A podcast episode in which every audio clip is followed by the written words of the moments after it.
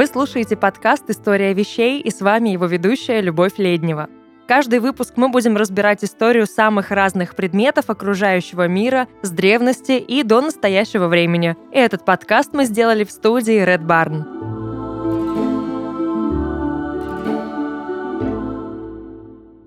Бэтмен, Капитан Америка, Хеллбой, Сабрина, Судья Дред, Скотт Пилигрим, Майор Гром и миллионы других. Что же у них может быть общего?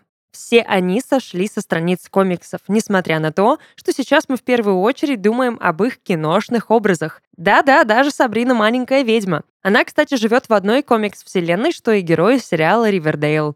Сейчас нас уже не удивить многообразием графических романов, но еще сто лет назад такие истории можно было пересчитать по пальцам. Если вы готовы, то давайте перевернем страницы истории, чтобы взглянуть на страницы первого комикса.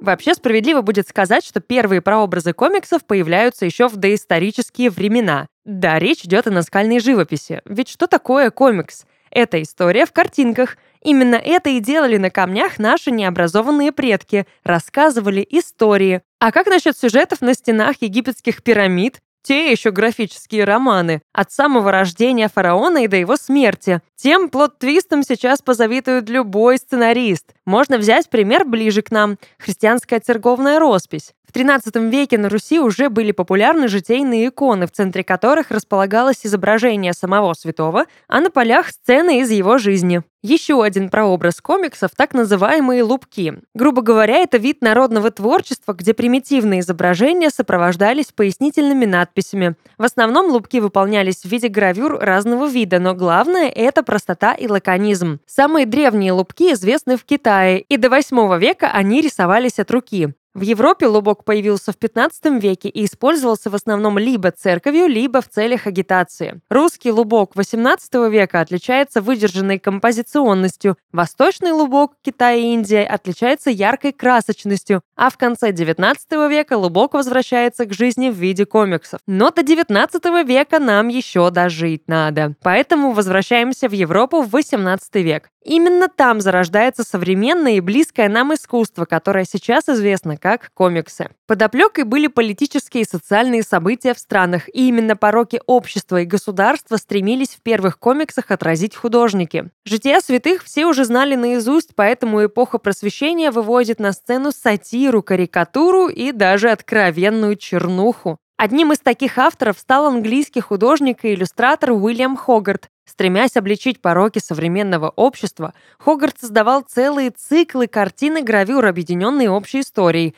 Например, карьеру проститутки, карьеру мота и модный брак. Но надо признать, картины у него были прямо-таки выставочные. Это были не схематичные наброски в привычной нам карикатурной рисовке. Это были полноценные детализированные полотна. Кстати, в Россию соблазнительные и безнравственные картинки завозились в основном из Франции и Голландии. Главные центры безнравственности, действительно. Распространение газет и журналов дало истории комиксов еще одну ступень развития. Тут уже появляются простые зарисовки с легкодоступным посылом. Иллюстрации помогали понятно реагировать на окружающую среду, и вскоре каждый уважающий себя издатель имел на карандаше начинающих и уже известных авторов комиксов. Художники не боялись экспериментировать, тем более глобального опыта в этом виде искусства еще не было, а значит пробовать и открывать новое было легко. Жанры, форматы, виды, материалы – в ход шли любые креативные пробы. Вообще, одним из отцов комиксов можно назвать британского карикатуриста и живописца Томаса Роллансона. Он выступал иллюстратором к поэме Уильяма Комба «Путешествие доктора синтаксиса в поисках живописного». Она издавалась в 1810-х годах в популярном поэтическом журнале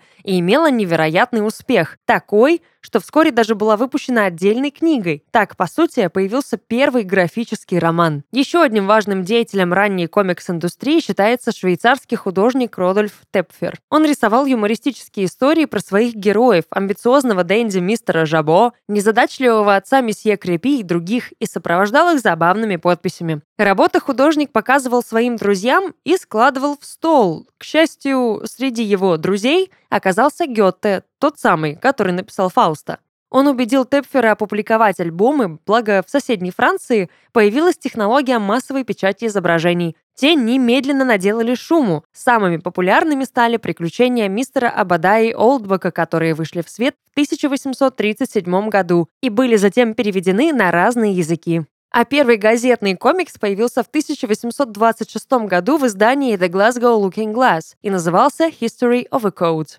1865 году немецкий поэт и иллюстратор Вильгельм Буш опубликовал рисованную книгу для детей «Макс и Морец» про проказливых мальчишек, которых в финале наказали, перемолов жерновами. Тексты и изображения в книге тесно сплетаются между собой, будущая примета жанра. В конце 19 века комиксы начали выпускать и в США. «Медвежонок и тигр» — так назывался первый американский комикс, который был издан в 1892 году. В 1993 году в газете The New York World Джозеф Пулитцер издал свой первый полностраничный цветной комикс, и в этом же году другие газеты начали печатать цветные комиксы. Одним из первых стал «Желтый малыш» Ричарда Ауткольта, выходивший в воскресном выпуске газеты Пулитцера с 1895 года. И именно в этом комиксе впервые появилось облачко для отображения слов и мыслей персонажа. До этого реплики размещались прямо на одежде или внизу кадра. И именно после этого комикса появилось понятие «желтая пресса».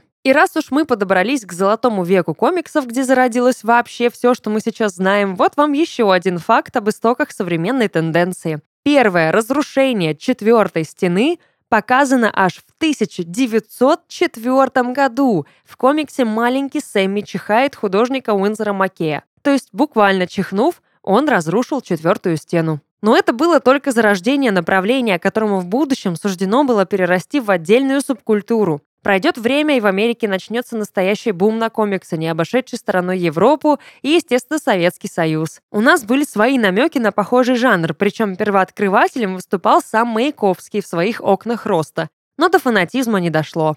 Наступает 20 век, во время которого что только не происходило. В мире комиксов тоже. Начиная с 20-х годов публику захватывают приключенческие детективные истории, например, «Спирит», «Бак Роджерс», «Флэш Гордон», «Приключения Тинтина», газетные стрипы о приключениях Микки Мауса. Активные читатели газет даже условно разделили комиксы на ежедневные, выходящие по будням, и воскресные. Если ежедневные печатались в черно-белом цвете, то воскресные выпуски были цветными.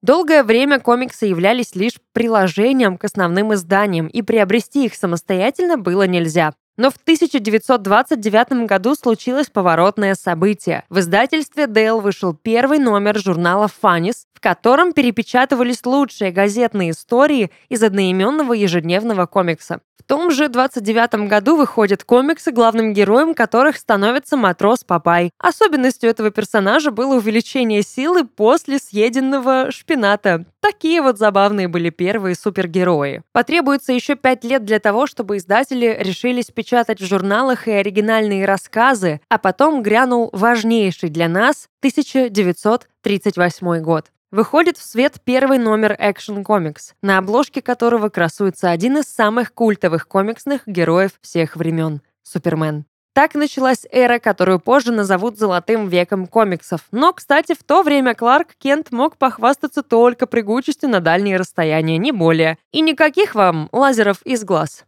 Золотой век пришелся на период с 30-х по 50-е года 20 века, когда юмору и комичности больше не было места в сюжетах а на первый план вышли боевики, приключения и прочие виды экшена. Следом за Супсом появляется Бэтмен и начинается уже почти вековое дружеское противостояние. Из сюжета про этих героев выжимали все, что могли, потому что их популярность была настолько высока, что голода истории про Супермена и Бэтмена приходилось постоянно чем-то утолять. Стоит, кстати, сказать, что на алтаре супергероев они были не единственными представителями. В одном ряду с ними шел и Капитан Америка, а вот остальным претендентам не удалось завоевать симпатии публики, и многие канули в лету, не пережив кризиса. Ну и теперь официально и с цифрами. Издательство DC Comics появилось в 1934 году. Правда, на тот момент оно имело другое название National Allied Publications. Впрочем, изменения в имени компании происходили не раз, как и другие перестановки. Основателем же был Малкольм Виллер Николсон. DC Comics задавали стандарты для всех будущих комиксов и стали настоящими первооткрывателями в создании жанра о супергероях. Под руководством Мартина Гудмана в 1938 году начинает свою деятельность Marvel Comics. Изначально компания называлась Timely Comic.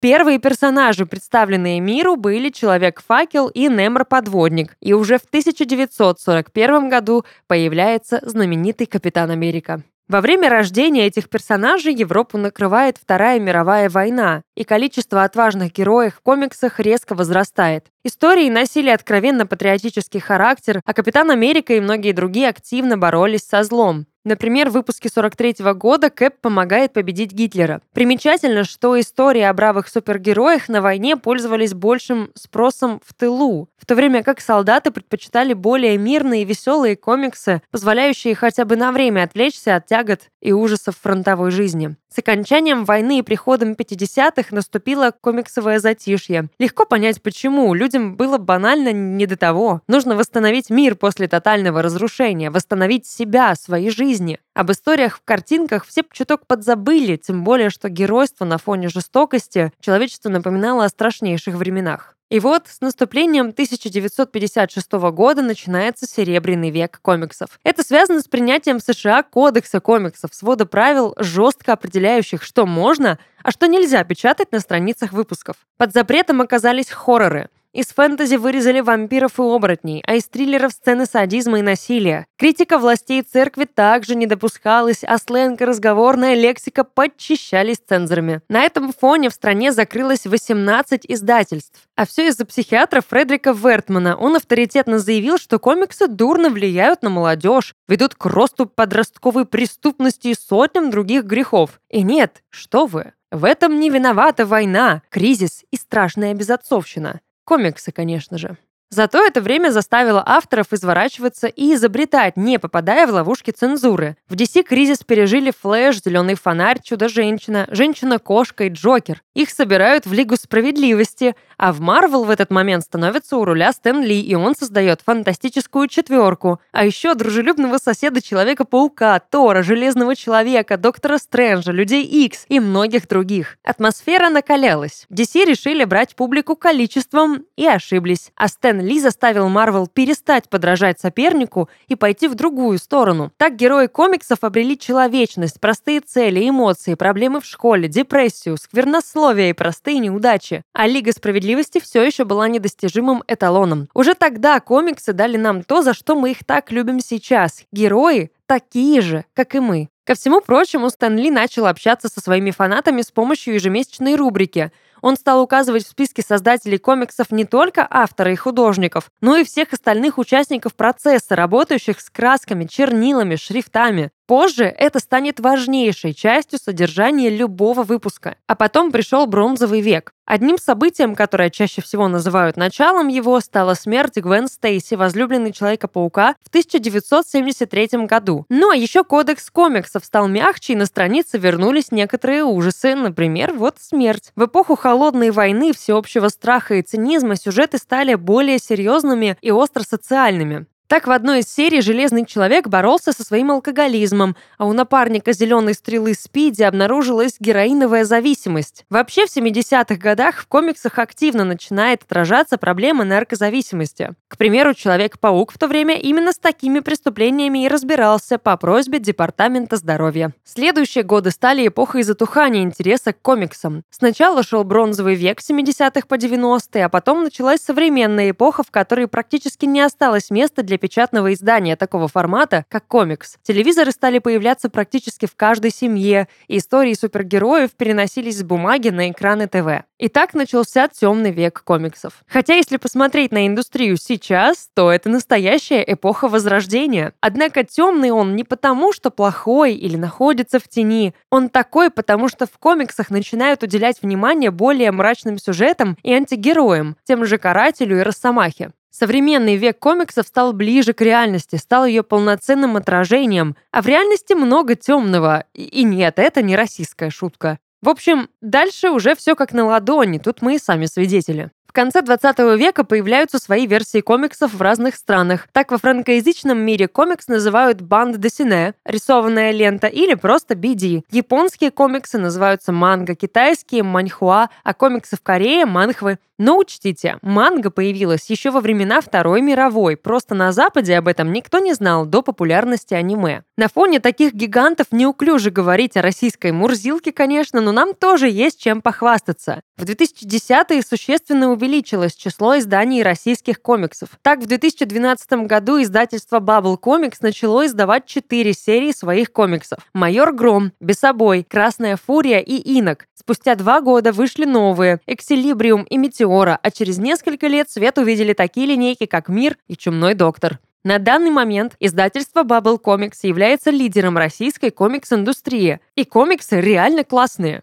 А теперь немного цифр. Первый номер комикса про Супермена был приобретен в 2011 году за 1 миллион долларов. В далеком 1938 его можно было приобрести за 10 центов. За 100 тысяч евро приобрели оригинал титульной картинки комикса «Черный остров». Первое издание комиксов про Человека-паука обошлось в 40 тысяч долларов, а в 63-м его стоимость была 12 центов. Кто-то может говорить, что комиксы это несерьезно, но именно они помогают зародить любовь к чтению у детей. Именно они дают отличные примеры для подражания, пробуждают героизм и понятие морали. Да и вообще дают столько пищи для умов и столько переживаний, сколько не всегда даст том какого-нибудь классического романа. Самое время что-нибудь перечитать или пересмотреть.